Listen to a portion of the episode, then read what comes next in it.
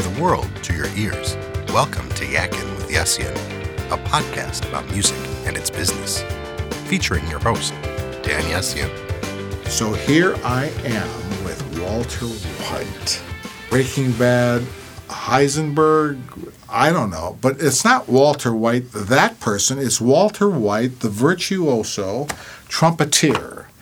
And when I say trumpeter, it's not just the trumpet, but it's anything that's brass, anything that he can hold and manipulate to make sounds that are beyond, beyond. I'm talking about people like Doc Severinsen, people like Maynard Ferguson, people like Wynton Marsalis. He did not play with Doc, but he did play with Maynard and with Wynton.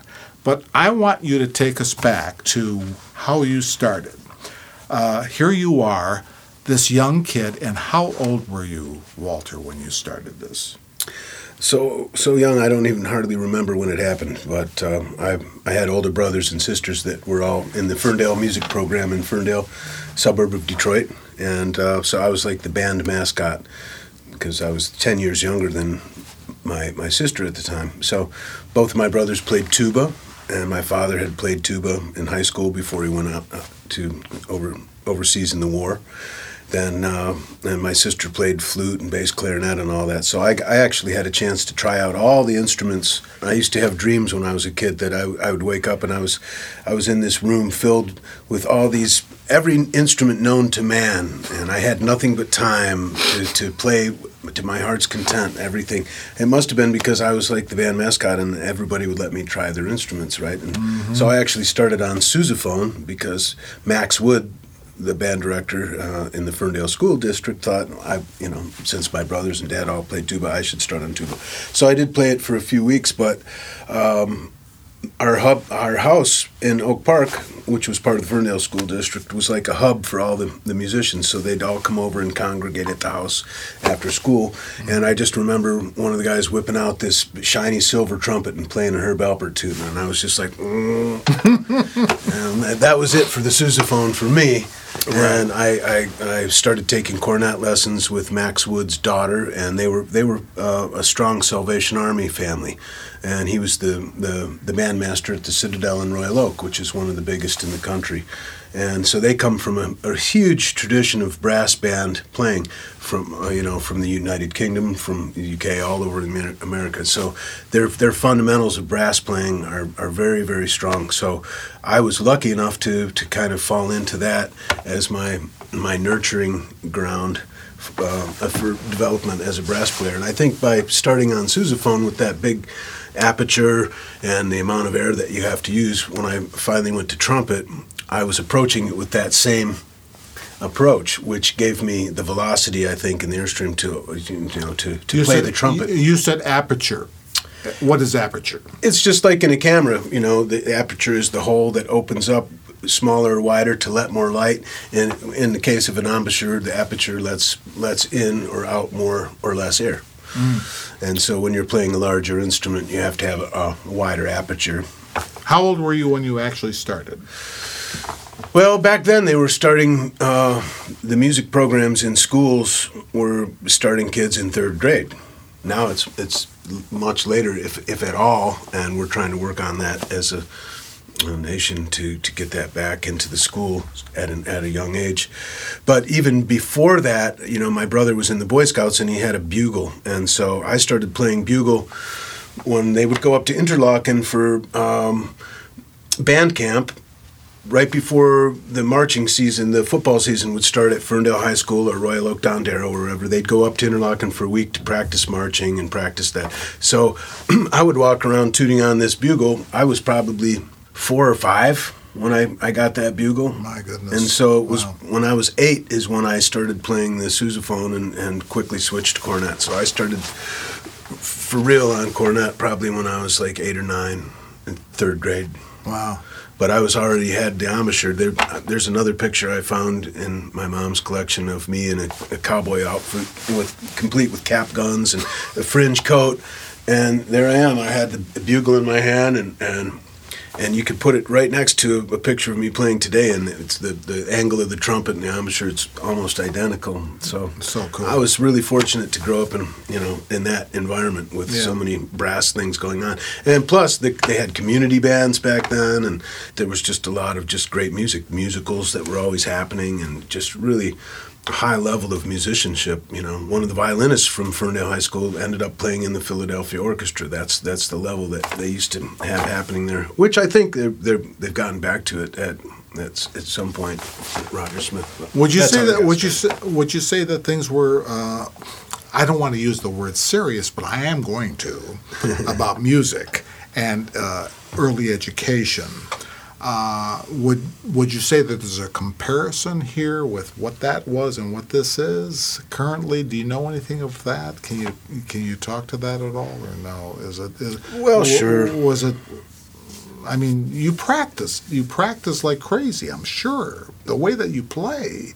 Yeah, but no one ever had to tell me to or force me to. It was just part of the culture and part of you know. I just I really loved it. It was like my favorite toy, like Maynard always said, and and no one had to. ever- Maynard Ferguson. Maynard Ferguson, who I'm talking about, Right. was his favorite toy. So no one ever had to force me to practice. It was just like the funnest thing I had to do, other than baseball. You know, I was like, I'd play baseball until it got so dark that you'd get hit in the head because you couldn't see where it was to catch Right. it, you know, and then I'd go home and I'd play trumpet. So to me, it was just, I didn't think anything of it. It was just a fun thing to do. Um, and it was great because it was integrated in, into into the homes a lot more. I, I think back then there was there was less distractions. There was not the internet. There wasn't uh, the computer, and it, and, and it was there was a piano in every house, you know, and almost like that kind of a thing. There were people still listen to records, and and there's just so much uh, information out there right now that it's hard. To, it, you get overwhelmed by stuff that. that um, but at least I think they're starting to, to discover with the the whole STEM thing. Um, science, technology, uh, mathematics, engineering, that they're starting to add an A in there and make it the STEAM thing, then realizing that arts are just as important, if not more important, in the development of, of um, those abilities. You know, like my son Jasper, he's studying engineering now and shooting off rockets at NASA. And Jasper is watching He's, us right he's now. here with us now. Yes. But he, he grew up playing baritone, playing piano, and listening to records, and then switched to cello. And now he plays great bass. Mm-hmm. But I think that it also helped uh, to. You know they've do, they've done studies that that st- um, children that study music are much better in, in mathematics and, and all the other subjects. You know Right. that's, there's a direct correlation between music studying music and and excelling in the other other Right.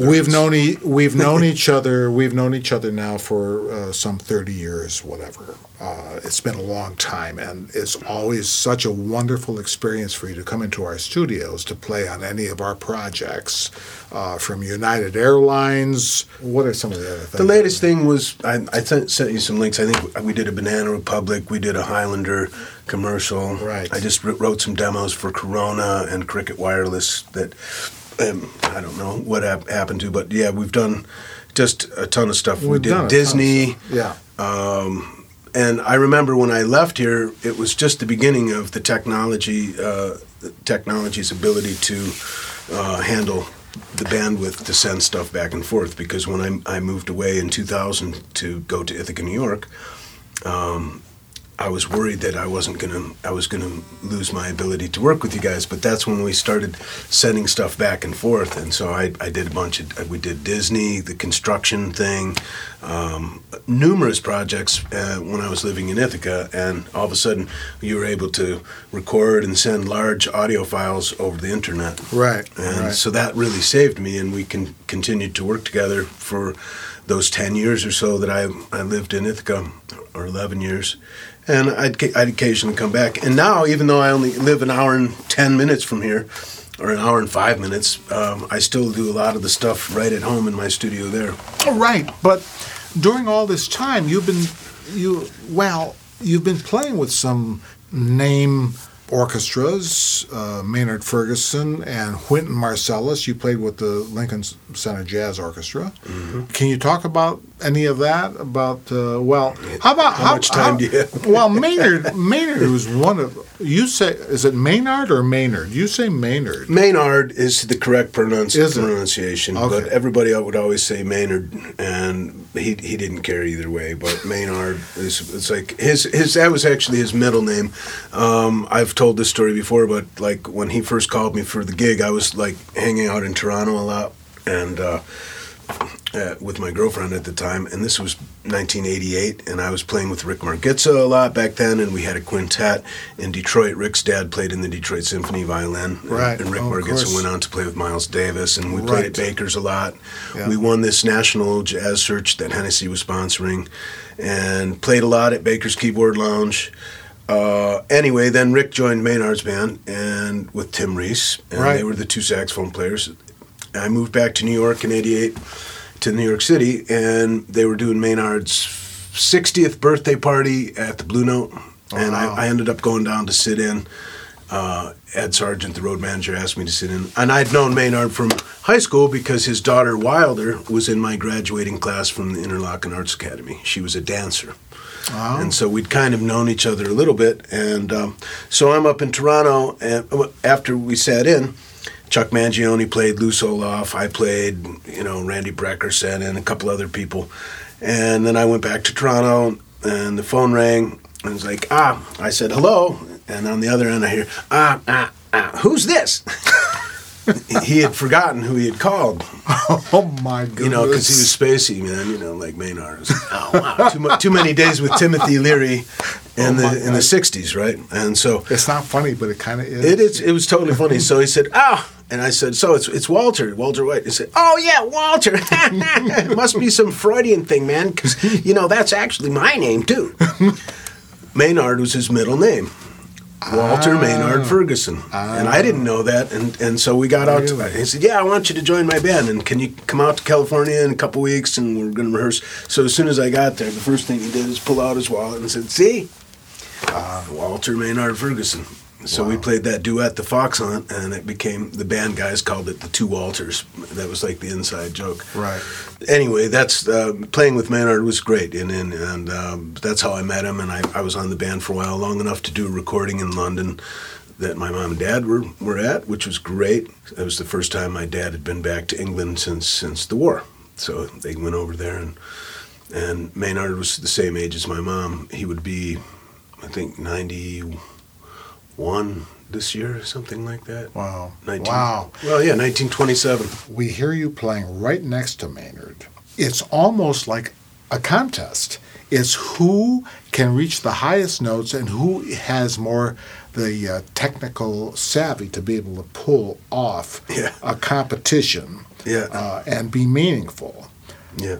My my question to you is, wouldn't that be called upstaging, where you're right next to him and he's going to be threatened by what you're able to do and what he's able to do? Yeah. Yes. No. Yeah, for sure, and and that's why Maynard was so special because he he was not threatened at all. The better you played, the more excited and happy he was, and and he was so confident in in his own persona and his his ability. He he was just trying to generate as much positive enthusiasm to generate to the audience, and if it came through a little friendly competition, that would be great. There's not many other band leaders that that would have that because a lot of times um, some of his players were right underneath him there and could occasionally over, Over- overthrow his you know his, Overthrow. but you know he he he didn't even think about that. It was just to him it was fun. But yeah saxophone battles trumpet battles um, when I played with Wynton it was like he, he was always trying to get people to battle each other. And it was more of like a,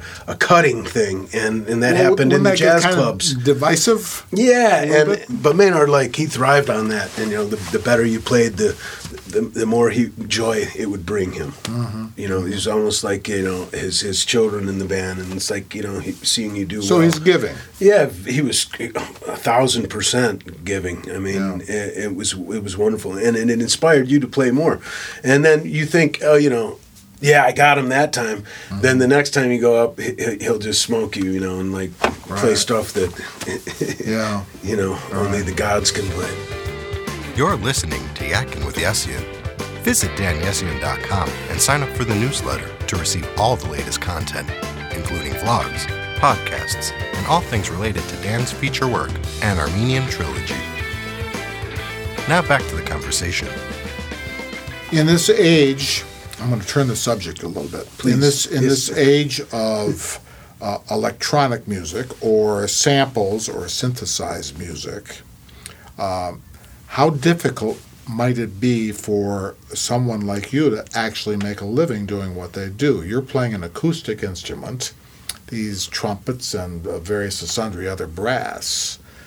Uh, is has this curtailed you in what you're able to do in making a living, or uh, For- of course you're a yeah. virtuoso? So I would, from my mind, I would think, well, this guy's got to be on demand, right? And you, you must be. It's an interesting story that because I was talking with Lou Soloff about this, who passed away a couple years ago. Unfortunately, he was one of my great friends and legendary studio trumpet player from Blood, Sweat, and Tears, Right. the spinning wheel solo, the whole thing. Um, Yeah. But it right around it was right when I got to New York in 1981 to go to Juilliard that there was still like a really really strong studio scene and it was before cell phones and and guys were still doing um, three or four record dates a day and they'd just go from studio to studio and at break time they'd all line up at the payphone and call radio registry to see where they were supposed to go next Wow. and that's and I kind of caught the tail end of that and that's when Bob James had me play on the Taxi TV show when I first got to New Did you York. do that? Yeah. Ba, ba, ba, boo, doo, da, doo. Here, can you play a little bit of that? Yeah.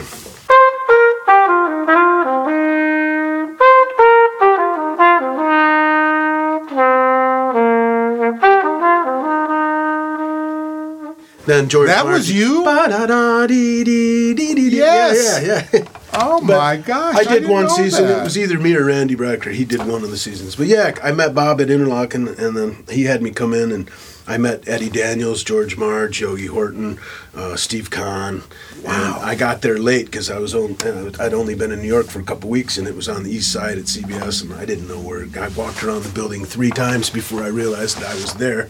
wow. And I walked in the, the live room during a take, Right. and and they all stopped and Steve Khan said your first session in New York and you're effing late and they all cracked up because they knew that Bob told them told them the story about I just met this kid in Interlochen he's going to Juilliard and I'm have okay, come." so okay. but anyway so long story short is that uh, the guys like Faddis and, and Ron Tooley and Marvin Stamm and Joe Shepley Burt Collins uh, Randy Brecker um, all the great studio musicians in New York, th- they played so precisely that when synthesized brass and stuff came out, it was almost like you couldn't tell the difference. And so it was they they, they were such precise players that that it was almost hard. Like when the first synth brass stuff came out, it, you know, it, it was tough to differentiate sometimes because those guys were so accurate and so nails with their parts. Right, So right. not to say that they put themselves out of business, but it made it harder for people to discern the difference between real and live. So for many years, the the live players suffered, and there weren't as many sessions anymore.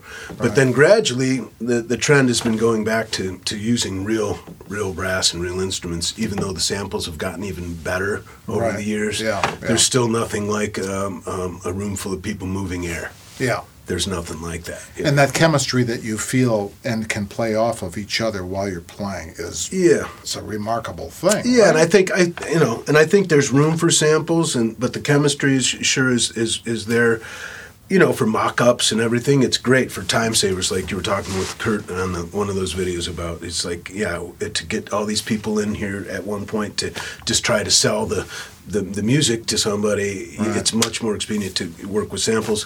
And have somebody lay in the top violin or the top clarinet or the top flute or Right. or top trumpet, and then and then when you can use as many real instruments as possible. But for our, and for our company, you've done so many uh, ads for us, uh, which include uh, United Airlines and the Banana Republic thing that you talked about, all the car companies. That trumpet, when you hear that brass sound, and it's not just trumpet that you play, we know uh, it's just all the other brass instruments, it just brings so much to life.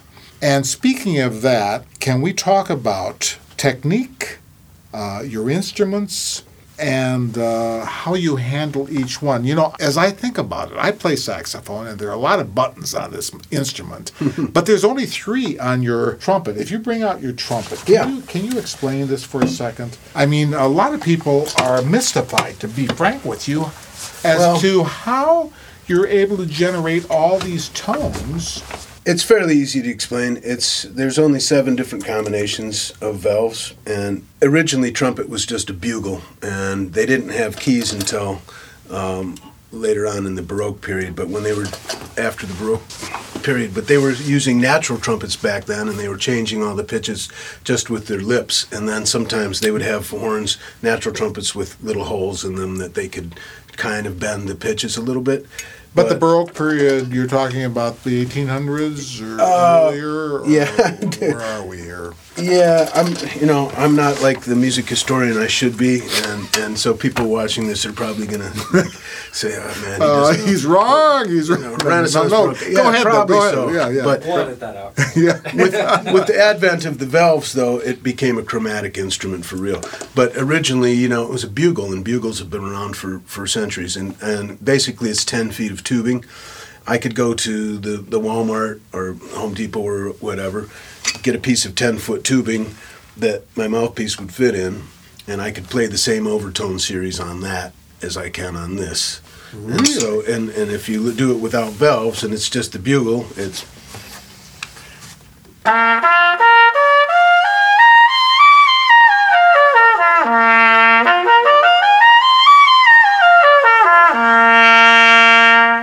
What, what what what are you doing to affect those changes in pitch? Is it your You're raising your tongue and you're you're blowing the air a little bit faster. So the combination of blowing the air faster and raising the tongue inside your mouth creates more velocity. So and then the aperture that we were talking about earlier, Right. That, that opens and closes and and and allows it. So basically, it's just.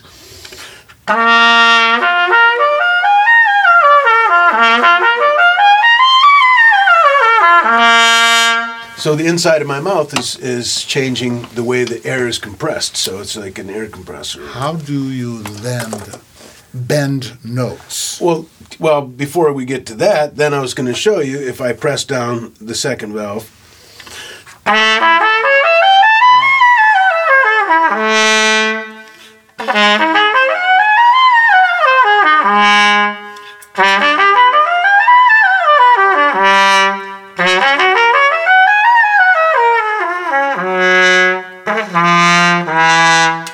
It goes down chromatically like that, and so those are the seven valve positions. But it basically turns a B flat bugle into an A bugle, A flat bugle. I'm sorry, but that that would confuse me as a sax player or clarinet player. Right. You've got this the these chromatic and these holes that you cover up and these keys that you press, so you go all the way down. Now you're playing. This is it would seem so arbitrary. Yeah, it does at first. It does.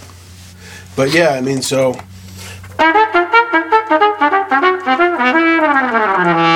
Then you just learn patterns and learn scales and learn how to uh, get through it chromatically. But that's that's the deal with the trumpet. But then then you get into pitch bending and all that different other stuff. There's Well, how do you pitch bend? there's half valve techniques. If you know these are all pistons, and inside, you know they have. Uh,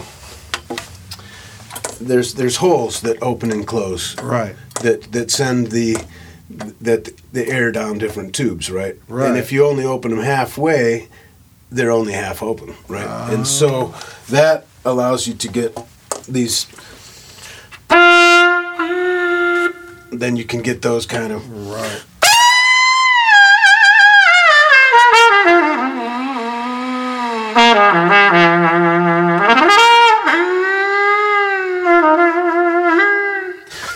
Basically, you know, by putting the valves halfway down. great You want to try? No. No. But and on clarinet, I mean, you probably, uh, uh, to do those glissandos. I mean, Yeah, I mean, use your armature to to bend a little bit. And the same thing with and, trumpet. uh, yeah, uh, yeah. yeah, Uh, and so.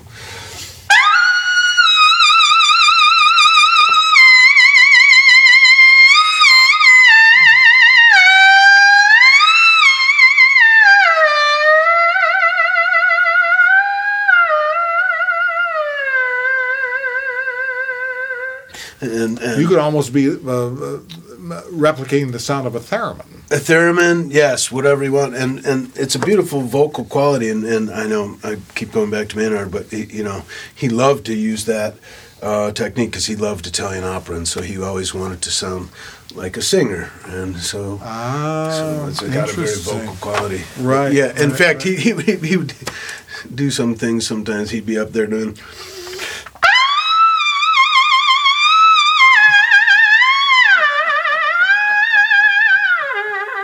like He would kind of do like a it- theremin. like- it was just kind of like a show thing, you know. But it was Oh my it was gosh. pretty effective. Yeah. so trumpet, and then we've got the flugel and what is the difference between a flugel and a, and a trumpet?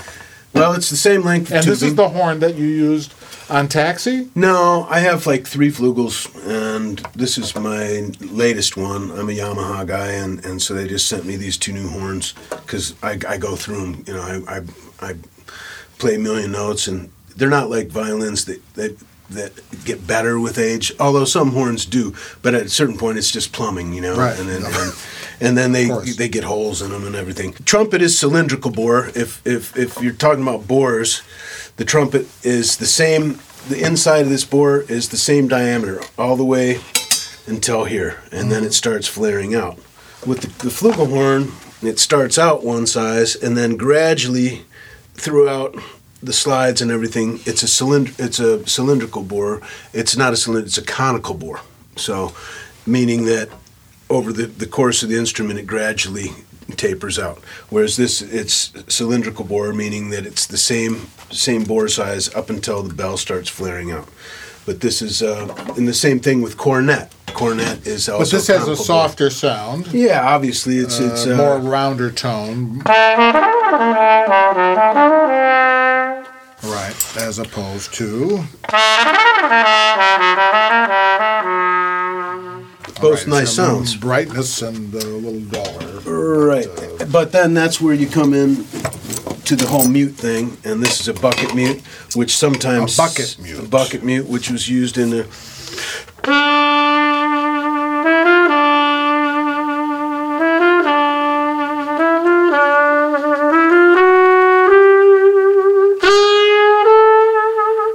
Not that the trumpets ever got that was the clarinet part, but Well, you get the idea. but I love that song. Yeah, and So- then then we have the, then the the, harmon. the harmon mute.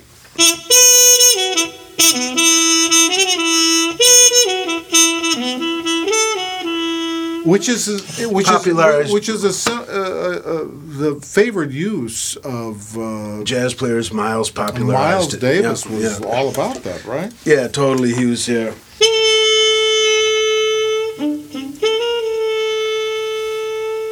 Vibrato. Yeah.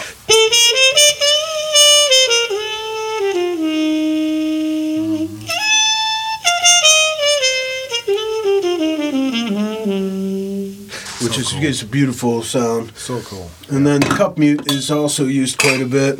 I might have even used some of this in the Armenian trilogy. I know I used the straight mute a lot. And by the way, yes, I needed to say that uh, Walter had played on the Armenian trilogy. You were doing the double and triple tonguing, but I, I digress now a little bit. Let's let's go back to this. I'm oh, sorry. okay, no problem. But yeah, this is the cup mute, Yeah. and you know it sounds.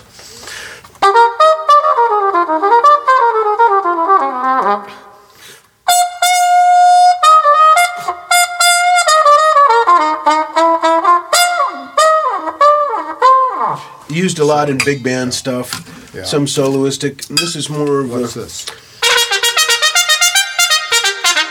The straight mute, which has a lot more bite to it.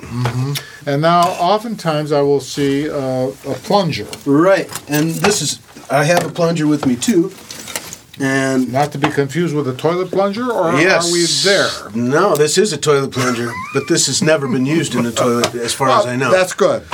the plunger became popular in jazz a long time ago, and I still Whoop. I still use it often.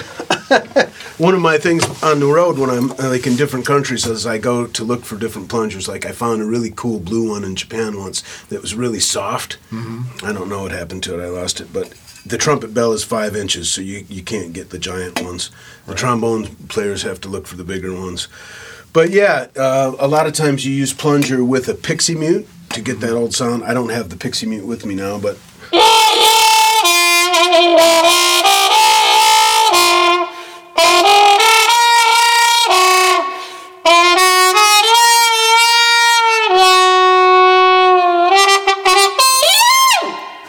So I see Marilyn Monroe in uh, Diamonds Are a Girl's Best Friend.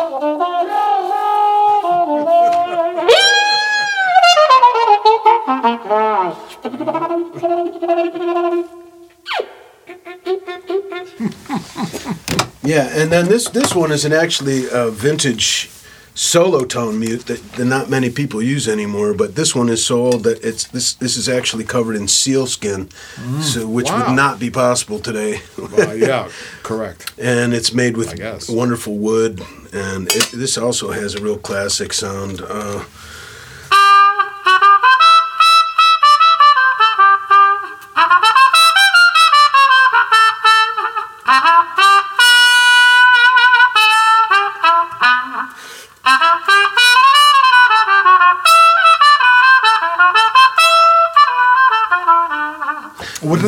do Very they call? nice. What do they call that again? Oh, solo tone. A solo tone. And you can even do wahs with this um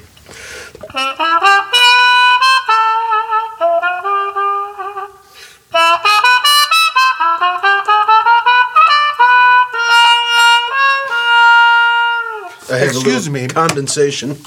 But okay, Otherwise that's a spit valve. Spit valve, yes. And uh, what is this? Can you explain what is this that you're moving up and down over here? I see. You, I have a rubber band on there, which is uh, for any trumpet players. And this is uh, specifically for broccoli. And if you go to buy some broccoli, you can find this diameter and strength. But it works good. Um, it's keeping my third valve slide from falling out. And there's a stopper there. But trumpets are not perfect. Like any instrument is not perfect, so you have to tune it. And so you have these slides that are movable to if you go down the normal scale and you don't put the slide out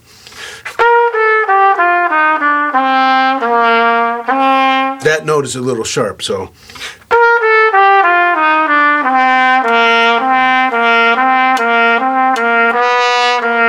so you're adjusting pitch on the lower end of the scale. Uh, are you also doing it on the upper end of the yes scale? and this this this one moves too but not so much when you get up up in the higher register but like sometimes these notes that have you have to adjust it a little bit Right. But when you're getting up, in the real high register, not so much. But it's more it's more in the middle to lower register where you have to do the adjustment. What's happening with your lips on the very highest of the, those high C's? What are you doing? What What is happening here? With, is it in the lips? Uh, yeah, only? I'm, Is I'm decreasing the size of the aperture, and I'm It's got to be like a pin, right? Yeah. To get Yeah. way up there.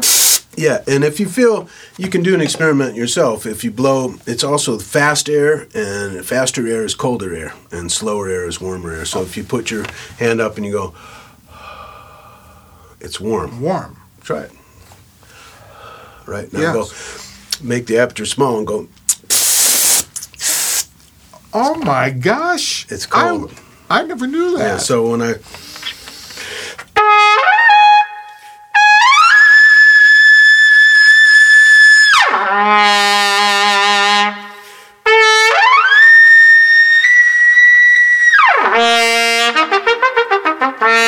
just getting making the aperture smaller, increasing the airspeed, and making it colder, faster air, and the whole tongue thing, and it, it makes it go up. wow.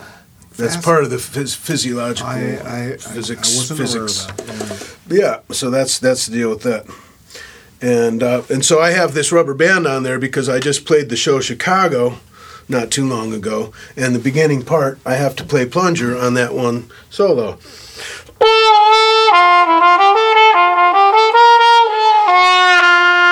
And when I get to that note, Yeah. if I don't have that rubber band on, the slide comes all the way out. All of a sudden, takes takes the note down a half I step. see. Maybe Yamaha will develop a, a new professional rubber band. So I don't have to, but I'm telling you, man, the broccoli ones work great Mm-hmm. Wow. until they don't. Then they. But yeah, so that's the mutes. That's this is the piccolo, which is basically an octave above the normal trumpet. How does that sound? And this this is what was used on the Beatles' Penny Lane, um, and it's uh, you know Wynton recorded. Uh, Adolph Herseth played it in the Chicago Symphony sometimes, but uh, Maurice Andre was probably the most famous proponent of the piccolo trumpet. But um, I've used it on several. And they call it a piccolo because because it's you know like a piccolo flute. It's it's an it's an octave higher than the normal B flat trumpet.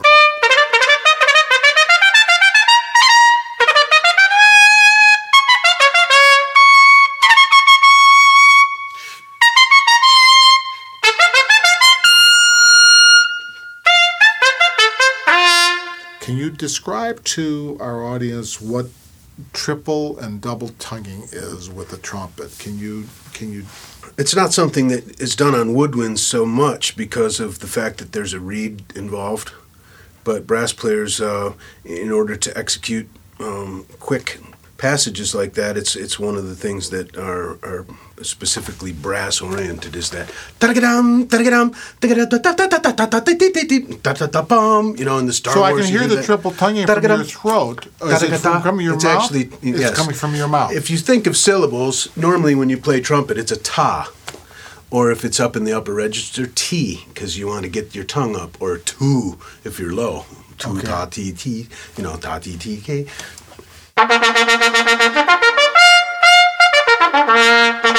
And that's, all double- single, That's double, that's single that's tongue, single tongue. and that's just going ta ta ta ta. okay. Now, um, to eh, eh, the double tonguing is basically then you're saying the syllable with a K. So instead of ta, you're saying ka.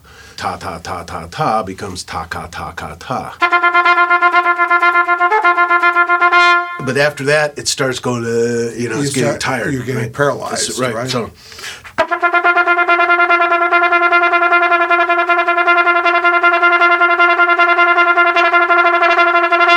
So I can get go on and on with the double tongue because then you're you're only really going ta ta ta ta every other time. Taka taka tuku tuku tuku. And then triple tonguing is basically just adding a T at the beginning or end. So you, you're it, it's more for triplets and mm-hmm. stuff like that. okay. Tuku tuku tuku tuku two for double. It's it's tuku tu tuku tu tuku tu tuku tu tuku tu tu. So you're going ta ta ka ta ta ka ta ta ka ta ta ka or ta ka ta ta ka ta ta ka ta ta ka ta.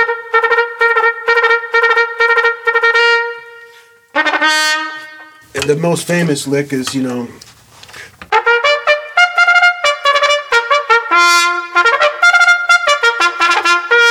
Most people play it.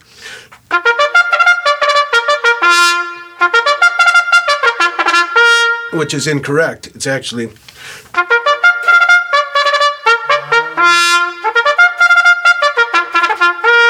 With the triple That's the tongues, correct. which you can hear on my iBugle app, by the way. I, oh. have, I, I haven't told you about that, but the Armenian trilogy came up, and it was like, oh my god, I got to go back in the shed for a week just to dust off the old tongue.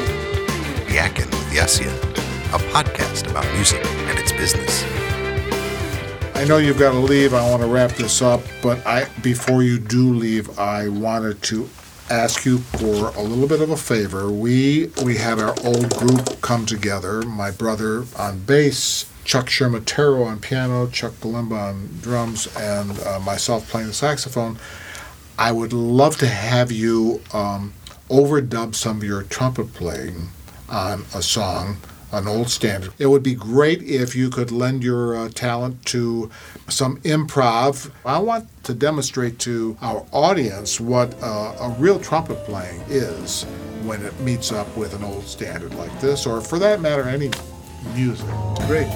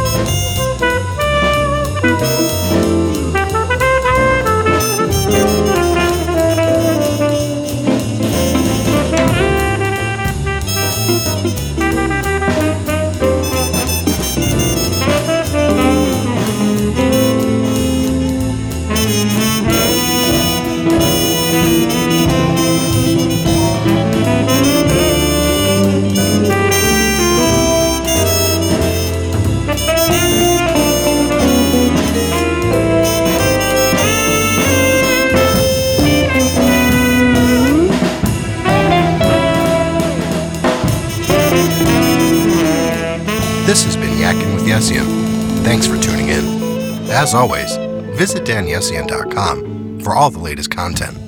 See you soon.